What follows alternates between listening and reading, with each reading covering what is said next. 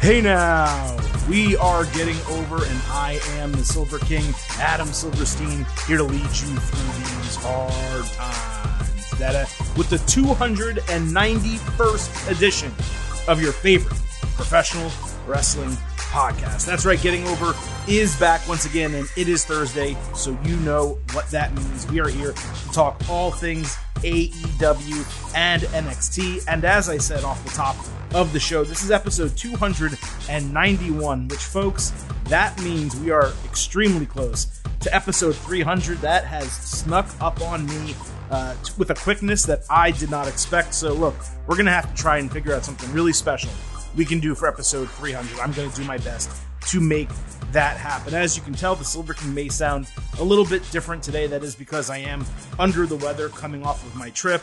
Uh, things we just can't get them right here right now, right? Uh, missing co-host on Tuesday. The Silver King's voice is messed up. Last week, uh, you know, not high quality audio, at least to our normal level, given I had to use a different microphone because I was on location. Uh, so, look, the goal as of right now is for this upcoming Tuesday episode, the WWE episode, for everything to be back to normal. Let's hope we get there uh, with nothing, at least as far as I'm concerned, more important than my health and my voice. But I would be remiss, folks, if I began any episode of Getting Over without our reminder that this show is so be sure to head over to Apple Podcasts and Spotify. Leave a five star rating for getting over on Apple. Also, leave a review. Tell people why they should listen, why they should subscribe to this show. I did see that we got a few more five star reviews, uh, but or ratings, I should say, but they didn't come with reviews, so I can't necessarily read them. If those pop up, I will in future episodes. Be sure to read all five star reviews. Also, do not forget to follow us on Twitter at Getting Overcast. Not only can you participate in pre and post show polls ahead of and following pay per views, you can talk wrestling with us all week long. We shared the latest news. I try to uh, be a little comical with you know gifs and, and videos and things like that. And yeah, we just talk wrestling during all the major shows as well. So look, every reason in the world to follow us. So as you can tell, with a messed up voice, the Silver King clearly feeling under the weather. I don't want to waste a lot of time and get into this show. We're going to talk all things AEW, and NXT. My normal note here at the beginning uh, there are timestamps in all of our episode descriptions. So if you only watch AEW or only watch NXT and just want to hear about one or the other, you can go into the description, find the timestamp, and jump to that section of the show. But of course, I always hope that you listen to both because number one, I do them pretty quick. I think I run through them uh, with the quickness, kind of as I said earlier. But secondly, I think it's important to know what's happening on the other product, on the other brand. If you only watch AEW, I still personally would want to know what happens in WWE and NXT. I think it's relevant, especially if there is a way that I can get it without watching the entire show. And I feel the same thing about if you're a WWE NXT viewer and you know you don't really watch AEW. This is a really good way, as far as I, I believe, at least. Of course, I'm the one producing the content uh, to get you caught up with what's happening there uh, pretty quickly, and that is certainly the goal here with you know as much analysis and opinion as I can give. Uh, real quick before we get into AEW and NXT, I, I thought the wrestling across across both shows was notable uh, for its quality this week. AEW in particular, from Dynamite to Rampage on Friday, we had that match with Jon Moxley and Wheeler Yuta.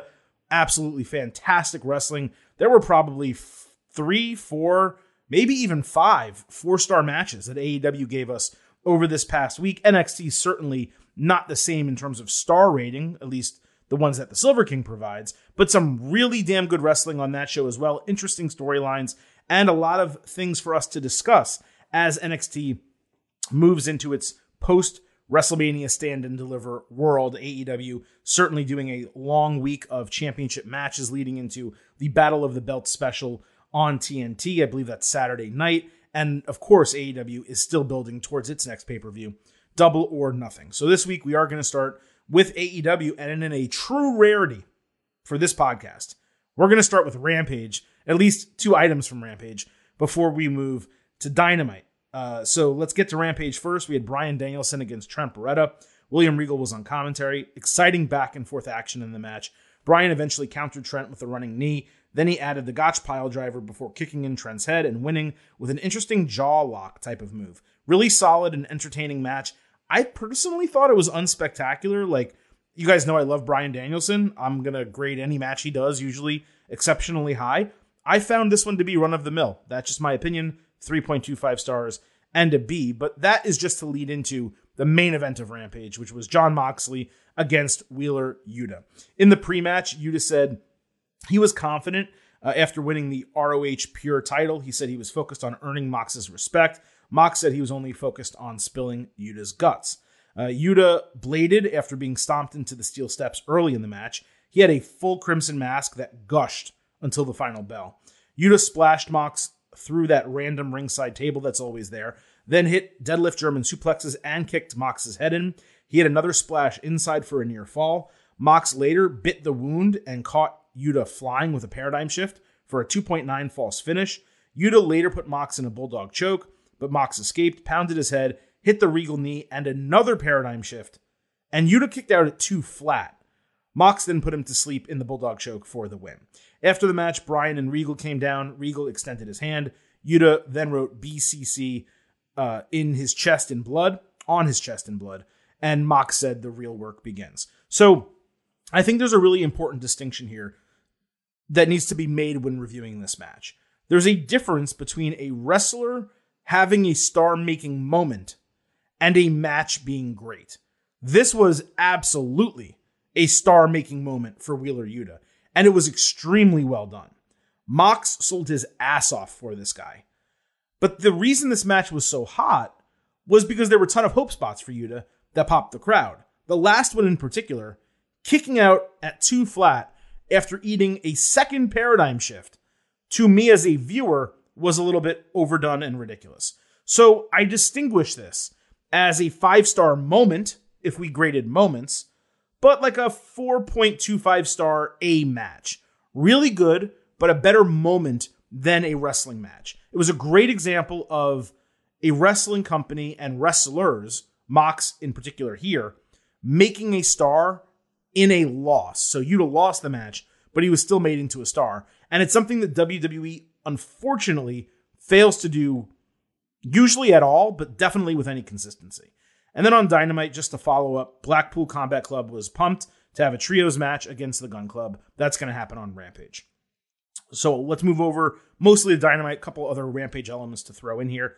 On Dynamite, the main event of the show was the Ring of Honor Television Championship. Minoru Suzuki, the champion, defending against Samoa Joe, his second match in AEW slash Ring of Honor. TBS gave AEW an overrun that Tony Khan promoted for the show, saying, hey, we'll go over the 10 p.m. hour. And this match indeed did technically go. The match in the segment went beyond the 10 p.m. hour. They chopped each other beat red on the chest for nearly five minutes. Suzuki kept failing to hit the Gotch pile driver. Joe took Suzuki off the top rope with a muscle buster and got the win in 11 minutes. You know, it's a B match. Whether it's 3.5, 3.25 stars, you guys can argue about that. Great strong style action throughout. But AEW, once again, and they can't help themselves here, they interrupted a coronation immediately with post match antics and didn't even let it breathe for 30 seconds, a minute, two minutes. Right after the bell, Jay Lethal opens up a gift, uh, like a box that has a middle finger inside of it. So he's telling him F you. Then the lights go out, and when they come back on, Satnam Singh, a seven foot three basketball player who was drafted by the Dallas Mavericks in 2015 and never played for them, appeared in the ring. He and Lethal took down Joe, and Lethal hit lethal injection to end the show. I cannot stress enough how horrendous everything about this post match was. Ruining Joe's title win on his second AEW appearance, using a lights out to reveal a complete unknown dude putting a Ring of Honor title on the line in the main event, that was fine on its own, given the star power of Joe and Minoru Suzuki. But then running a shitty Ring of Honor angle on a promoted overrun for an AEW show after it was absolutely mind numbing as far as I'm concerned. Zero point zero. Block it zero! There was just no way that this was going to work. I don't know who came up with this idea, why they decided to do it in this spot. I mean, having Samoa Joe and Minoru Suzuki main eventing a TV show is such a big deal Why not let Joe get the win, celebrate, and then next week while he's celebrating, you do this exact same segment. You can even do it to start Dynamite next week if you want. This was just so poorly planned, and even worse, it was poorly executed. On Dynamite to open the show, we had CM Punk against Penta Oscuro. The crowd was really hot before the bell. Punk took Penta off the ropes with a Hurricanrana. Penta escaped the GTS. Then Punk got him in an Anaconda Vice, but he escaped that also. Punk hit a springboard clothesline and sold a knee. Penta caught his knee on a GTS. Punk then escaped the package pile driver and caught Penta in midair a bit later for a GTS and the win. Penta sold the GTS like death. It was an awesome sell. Fantastic match to open a TV show. Plenty of action. Great offense both ways. I wish Penta got a bit more offense on Punk. That would be my only minor gripe. I did go 4.25 stars and an A. If I rewatched it, maybe I'd be slightly lower, but this was really gripping and really entertaining. Penta, by the way, is now 3 and 5 in AEW singles matches on television since the start of 2020. Think about that for a second. Pentagon, like one of the, I don't want to say one of the best wrestlers in the world, but I don't know, one of the what, top 30 maybe wrestlers in the world, like an absolute juggernaut in, in terms of talent and athleticism.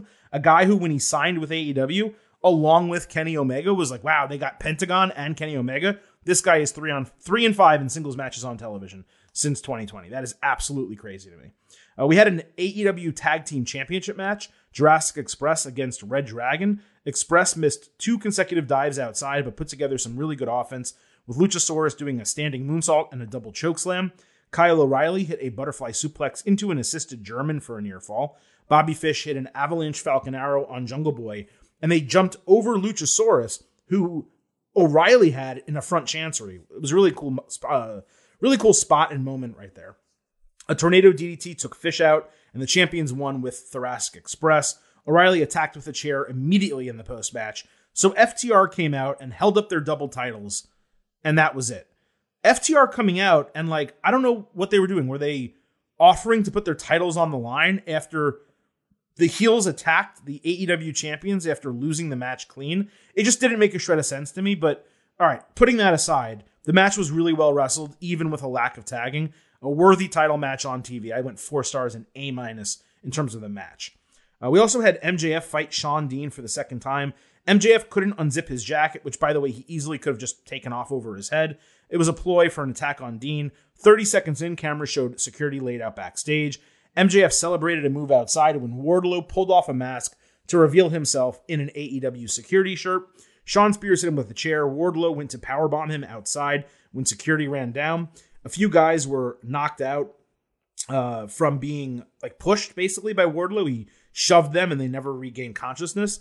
Wardlow then powerbombed one of them and got overwhelmed by an influx of security after that. The referee counted to nine when MJF grabbed the microphone and begged him to stop counting, saying he would triple his AEW salary if he didn't count to 10. So, of course, the referee counted to 10, the crowd popped, and Dean won again. MJF tried to attack the official but got stopped by Spears. Then Wardlow killed more security guys backstage and said he wouldn't stop until he could fight MJF or get released from his contract. MJF lost his cool backstage, saying it was in his contract that he could book Wardlow in whatever match he wants, so he decided to put him against Butcher, which I presume is going to happen next week on Dynamite. I maintain that this entire feud and storyline feels rushed.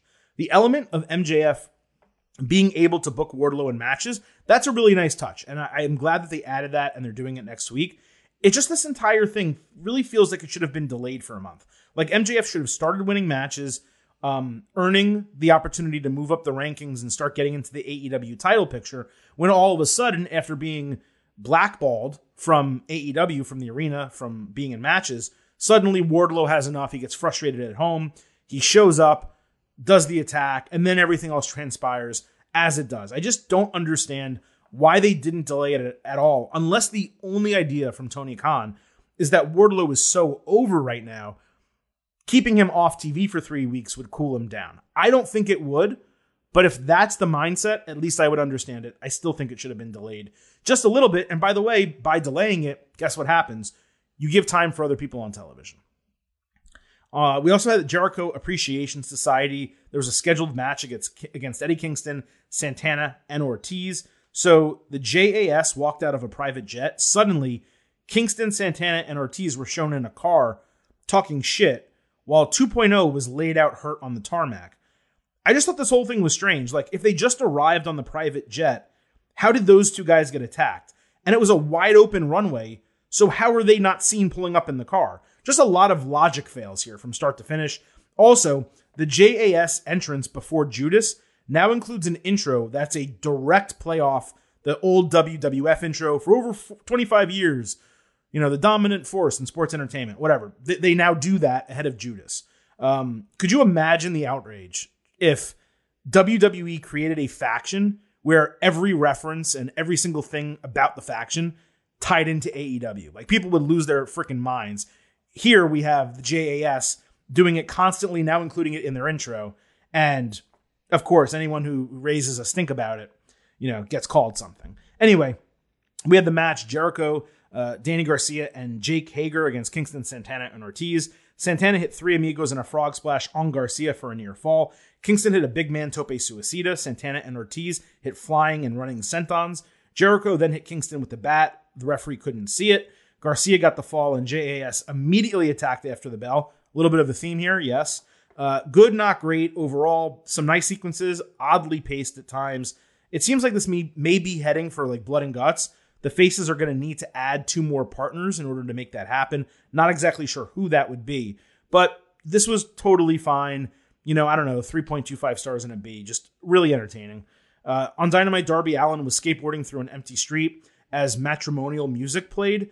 Then he came across a skeleton outline of a coffin and said, it needed to end in a coffin match, it being his feud with Andrade El Idolo. It feels like a little bit too big of a jump for me, given all that's really happened is Andrade is trying to hire him. But given also the coffin match is so tied to The Undertaker historically, I'd rather have seen them just get creative and do something more unique, like a body bag match. Something that Darby can claim as his own type of match and use going forward in history. A coffin match, when you see it, it's The Undertaker. It's just every single time this guy has the body bag, he has another thing going for him. Why not use that? On Rampage, Scorpio Sky said he got rid of the open challenge because he wanted someone to step up for the TNT title. That was like one week that he got rid of it. Sammy Guevara came out and insulted them all. Tay Conti basically called Dan Lambert a sexist piece of shit. He said her family had suffered enough embarrassment and they should focus on what they do in the ring, not in the bedroom. Ethan Page said Sammy isn't a pillar, but a crack in the foundation and a PR disaster. He said he prays his daughter doesn't end up like Conti. Sammy said they'd make their lives hell until he gets a title match.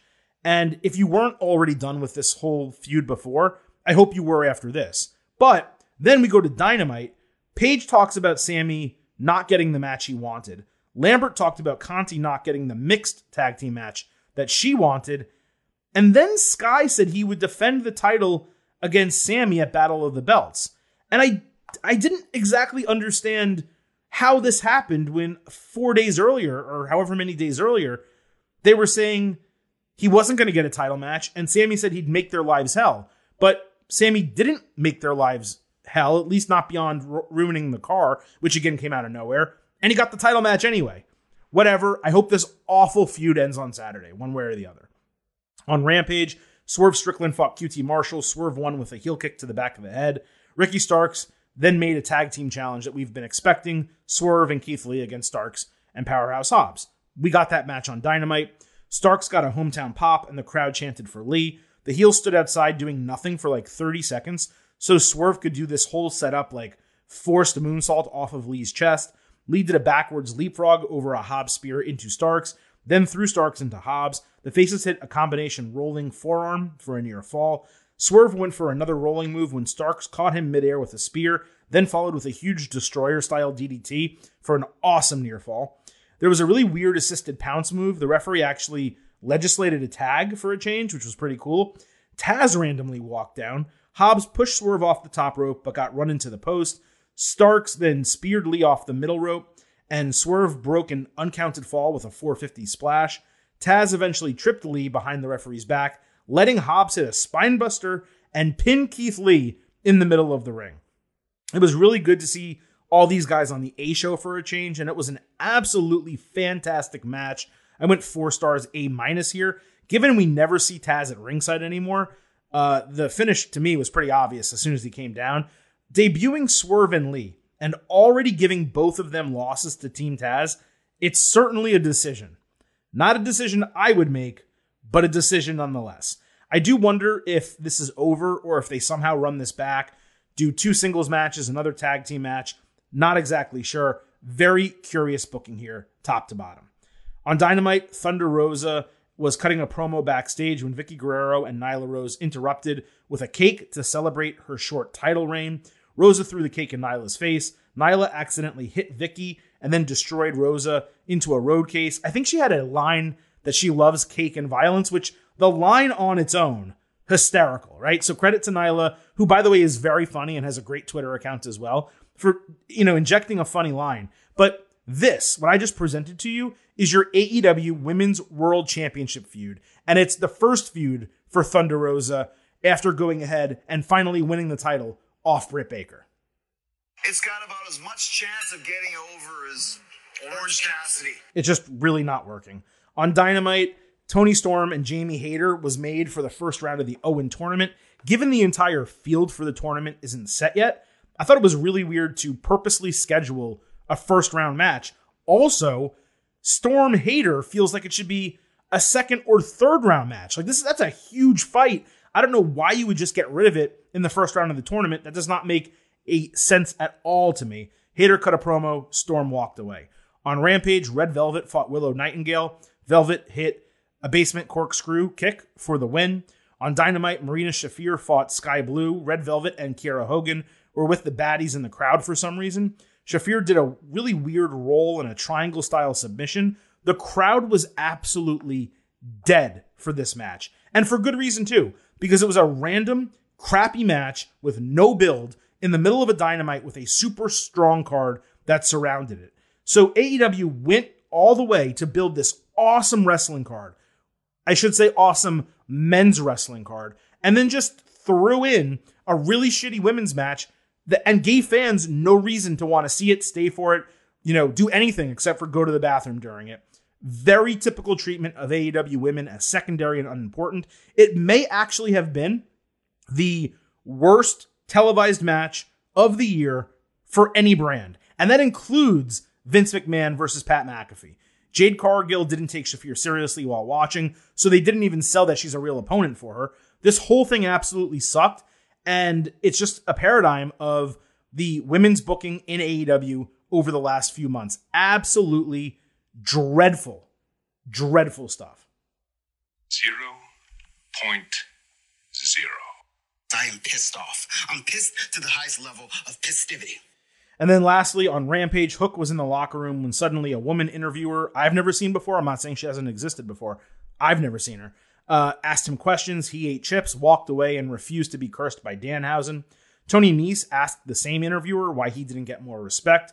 Mark Sterling came up and gave him his card. Yeah, suddenly Nese is going to be exciting because Mark Sterling is his agent.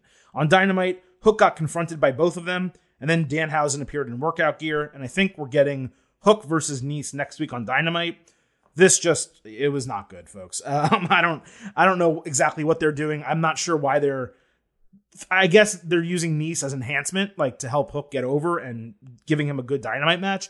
That's fine but it just kind of feels forced. The danhausen bit being worked into the entire thing feels terribly forced. Why isn't this guy with best friends anymore? Why is he focused on hook uh, who is danhausen and what's he about we still don't know it has not been explained to us on television Sorry, it's a zero for me. It's zero. So with AEW in the books, let's go ahead and move over to NXT, where again there were multiple title matches on the show, just like AEW, and a mix of some really good wrestling, right? Uh, not the same level of quality, but really good wrestling with some really questionable booking uh, and storyline decisions. And we're going to get into all of that right now. So we'll start with the North American Championship. Cameron Grimes against Solo Sikoa. This opened the show, and it really started slow until Grimes said he respected Sikoa, but the bloodline could kiss his ass. They talked about bloodline and day ones on commentary numerous times in the match, but never actually mentioned Roman Reigns or the Usos. It's so strange the way NXT kind of makes references to family and things like that, but doesn't actually reference them, like for real, like address them directly. I don't understand why they do it, and they try to t- act like NXT is in some alternate universe on occasion, especially when you have raw talent showing up on NXT and vice versa. I just I don't get it. Uh, Solo nailed his dad's running backside move into the corner for a near fall. Then Grimes hit a messy running Spanish crossbody for one of his own. My guess is Sikoa just couldn't do the flip the same as the others. Solo countered the cave in directly into a Samoan drop for a 2.99 false finish. The crowd was on fire. Grimes stopped the Uso splash when Trick Williams ran in to pull Sikoa's leg. With the referee distracted, Sikoa then hit the Uso splash outside into Trick, and Grimes caught him coming back in the ring with Cave In for the victory in 13 minutes. Carmelo Hayes then attacked Grimes after the bell, and a future tag team match was made obvious here. Uh, this was just such a classic, unnecessary WWE finish. I get they wanted to do the storyline, but why don't you just let Grimes defend his newly won title clean against a guy who can easily take a loss? What is the harm in doing that? Solo would not have been hurt, and Grimes could still have been attacked after the match. The finish downgraded the match to 3.75 stars and a B plus, but it was a really hot start to the show. Uh, there was a tag team gauntlet for the vacant NXT Tag Team Championships. This was the main event. Uh, Grayson Waller said they should be handed the titles, and his strategy was to let Sanga do all the work while he stood on the apron. His arm was still in a sling. The Creed brothers also called out Pretty Deadly, saying they'd take them out and win the titles. Deadly called the Creeds meatheads and said they'd make history by winning the tag team titles in their first ever match in NXT, in the US side, obviously. Uh, Santos Escobar gave Legado del Fantasma a pep talk backstage. Tony D'Angelo visited to say he regretted their interaction last week. He tried to pay off Escobar. Uh, Escobar put the money back in his pocket, saying respect was worth more than that. Nice little segment. I kind of enjoyed that. And then Briggs and Jensen also got hyped up backstage with Fallon Henley. So getting into the match, the Creeds and Legado started, so I immediately knew Legado wouldn't win. Truthfully, they have deserved a tag team title run for over a year. And if they're not going to get one, they should be up in the main roster at this point with Escobar. Like they're all ready. Just call them up. Legado bumped their asses off, taking power bombs and suplexes. Julius hit an Olympic slam.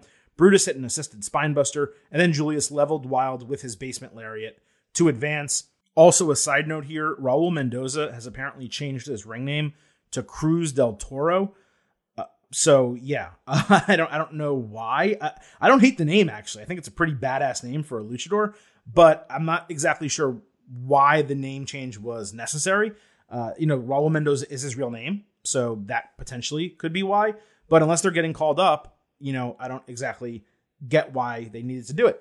Uh, the Creeds fought Briggs and Jensen next. Brutus ate a massive double powerbomb through an announce table, Julius got doubled with Briggs and Jensen totally botching an assisted high risk move before Brutus broke the fall. The referee allowed an illegal tag for Brutus, who hit a basement clothesline to advance. As you can tell, a couple messy spots there I did not like.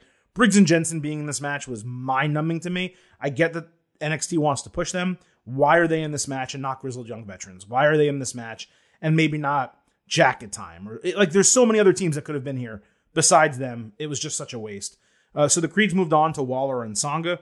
Waller gave shots and then pulled off his sling. Brutus hit Sanga with an impressive single leg suplex. Then Julius hit him with a dump suplex and basement clothesline to advance. Malcolm Bivens almost made me choke on water. I was drinking it at, after the finish of the match. When he taunted Waller with a between the legs dance at ringside, the guy is endlessly funny. Uh, the Creeds lastly fought pretty deadly. This was the final match of the gauntlet. The heels attacked immediately and absolutely dominated. Vic Joseph did a great job selling the Creeds and explaining how exhausted they were after being through this entire gauntlet match, and especially given all the punishment they took. Julius got run into the steps outside. Brutus ate an assisted gutbuster for a near fall. He got a hope spot with an inside cradle, but Deadly hit a push codebreaker for another near fall. Brutus went for the basement clothesline, but ate a boot as Deadly hit a heart attack style neckbreaker called Spilt Milk to become the champions in their first ever NXT United States match. This was extremely well booked for a gauntlet match overall. The first and last segments ruled. The Creeds were built extremely strong and they were given an excuse loss. Deadly was put over huge in their debut. It also allows their new feud to continue with additional stakes. Now the Creeds don't just want revenge for the vandalism, they also want revenge because they have the NXT Tag Team Championships. As I said, it was strange that certain teams were not involved, but I guess that's a little bit of a nitpick. I went 4.25 stars and A for the entire gauntlet as NXT opened and closed with bangers. And for those of you who do not watch NXT UK, it's great that you're getting a glimpse of Pretty Deadly. These guys are what Breezango always could have been. They're going to be a great fit in NXT and ultimately the main roster. This is the type of team where I don't think it's going to be any question that they're going to get called up and have success in WWE proper. And as far as the Creeds, they are incredible. It's one thing for a singles wrestler to be a quick study. These are two beastly Kurt Angles just wrecking shit, operating at a pace I have never seen before from guys their size with their level of skill, despite being inexperienced. They cannot be rushed. They should get a long title reign in NXT eventually. What's interesting is that Julius is the more accomplished one, that you would presume WWE wants to push harder. But Brutus is actually the one of the pair to me who stands out the most. As a team, they're just fantastic. If you were going to conceptualize a modern day Steiner brothers, the Creed brothers are exactly that. It is absolutely awesome. Bron Breakker said Rick Steiner was home resting, but Joe Gacy's message was received. Gacy showed up on screen with a bonfire instead of facing Bron. Gacy said Rick took a beating like a man and dropped his Hall of Fame ring into a fire. Bron stormed out of the arena and drove off during commercial break. Gacy later said Bron can't carry NXT because he's too emotional and easy to manipulate. Gacy said he could control Bron's every move. Then he removed the Hall of Fame ring that somehow didn't melt and slid it directly onto his finger, enjoying the pain. This was a really rough follow up from last week. Gacy's second promo provided many of the answers I had coming out of the first promo, so I'm going to give this one more week to either sell me or not sell me, but I don't really love the direction this is going. Toxic Attraction bragged about having all the gold as Mandy Rose said Dakota Kai didn't have a shot at taking her title. She said they are the measuring stick for the whole division in every way. So we got a women's championship match, Mandy Rose against Dakota Kai. There were pinning combinations and a huge splash outside on all of Toxic Attraction early. Mandy did do a cool inverted spinebuster, then later a regular one for a couple of near falls. But then Mandy really botched the chiropractor. The whole match was messy. They had negative chemistry together. Gigi Dolan distracted the referee. Jacy Jayne got booted off the ring apron, and Kai ate a boot from Mandy for the title retention in 11 minutes. Wendy Choo then appeared with two huge water guns and sprayed the heels before running off. I don't even have a grade. It was just a really rough match. Given the finish here was identical to the North American title match, it's even more reason for the NA match to have ended clean or at least ended differently. This one involving a group makes more sense to have a distraction finish. Anyway, another crushing loss for Dakota Kai fans. Rooting for her is just experiencing a heartbreaker after a heartbreaker. No singles title reigns, two women's tag team title reigns for a grand total of, I don't know, 73 hours, and still in NXT and not on the main roster, even though she should already have been up on the main roster six months to a year ago. Please just call her up. One last thing. I have to believe that this Mandy Rose title reign is the worst in NXT history for the women's championship. Now, that's obviously not too surprising given how many talented women's wrestlers were in this position before Mandy, but it's such a notable weak point of the show when there are so many talented women on the brand, yet it is Mandy Rose dominating with the championship. Speaking of the women, Cora Jade cut a promo about making her parents proud and coming really close to winning the title. She said she doesn't want but needs to be champion. Jade said it's not just some promo about redirecting her focus because the goal is the same. Her goal is to be champion. She called out a lot of her idols, including AJ Lee, which I thought was really cool. When suddenly Natalya's music hit, Natty got a huge ovation and even got holy shit chants from the crowd. Jade totally marked out for her. Natty said she loved her passion and then started legitimately crying, saying that Cora is the future of NXT. But the future is bleak. Natty slapped the shit out of her and locked in the sharpshooter. This was great stuff all around. Cora is still super green on the mic, but she did a pretty good job setting the stage, given her character was supposed to be nervous and marking out anyway. And Natty obviously knocked it out of the park. This is one of those feuds where I would book Natty to win and give her the respect, her being Cora, instead of Cora Jade beating Natalya, which just should not happen. There's really no harm in taking in having Cora Jade take a loss, and it's probably unnecessary to have her win to get Cora more over. But as a moment, this was really good. You know, Natalya does a lot of like the cartoonish type of expressions and selling when it comes to heel turns and things like that. But the, the campiness of this entire thing, it actually, for me, worked because Cora was such a fan and because she was marking out to the degree that she marked out. Natty later walked through about 20 women who were hanging out in the NXT kitchen. Uh, seriously, they were. It was so random, and I have no idea why they put them in a kitchen and not the locker room. But everyone stared at her and whispered under their breath until Tatum Paxley stepped up and said she wanted a shot to prove herself because no one else would give her one. Natty agreed. Uh, aside from the location, it was continued great usage of Natty. I know many WWE fans are tired of her, but getting her down in NXT for a month, maybe two months, it feels fresh. And to me, on this episode, it was already paying off. Now, before the tag team gauntlet match, Indi Hartwell and Persia Pirotta continued their arguing and one upsmanship. Then they came up with the idea why are we arguing with each other? We're good friends. Our guys should team up together. They both said no and then reluctantly agreed. And I just couldn't help but think shouldn't the women be concerned about going after their own tag team championship instead of worrying about Dexter Lumis and Duke Hudson going after the men's tag team championship? Like, I didn't ever consider the guys teaming up given the depth of the NXT tag team division, but I guess it could be interesting, at least more interesting than the bullshit that we've gotten with these four over the last six weeks. So maybe it heads in a positive direction from here, but to this point, you guys know I've been very, very bearish on the entire thing. Uh, Von Wagner fought Ikemen Jiro. Wagner attacked Jacket Time backstage and powerbombed Kushida into oblivion. They were supposed to have a match, but Robert Stone cut a promo saying we would never see them again. Jiro ran down anyway. He was injured. He took a shot and demanded a match. Wagner dominated, but Jiro hit a senton bomb. Stone distracted, giving Wagner an opening for a big boot and that fireman's carry neckbreaker he does for the win in 2 minutes and 15 seconds. Wagner again got distracted by Sophia Cromwell, who pointed to Jiro, so Wagner picked him up and threw him out of the ring into 10 dudes who were planted in the front row.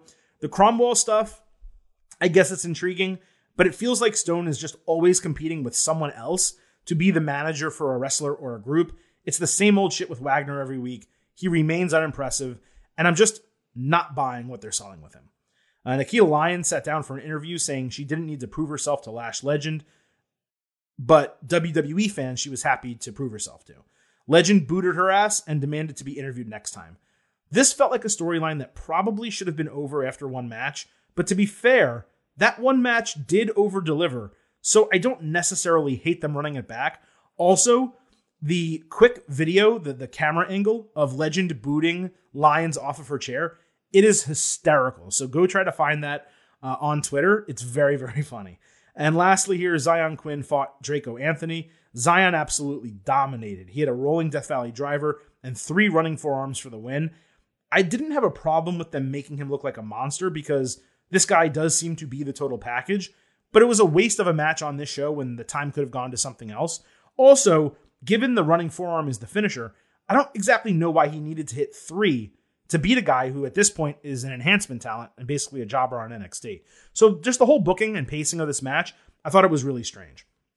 And that is really it uh, for NXT. They've definitely developed some new storylines, some interesting stuff for us to kind of keep in mind when we tune in next week. At the same time, a lot of it fell flat. Fell flat. There's no clear number one contender for the women's championship. The number one contender for the men's championship, Joe Gacy, it kind of feels like it's been thrown together.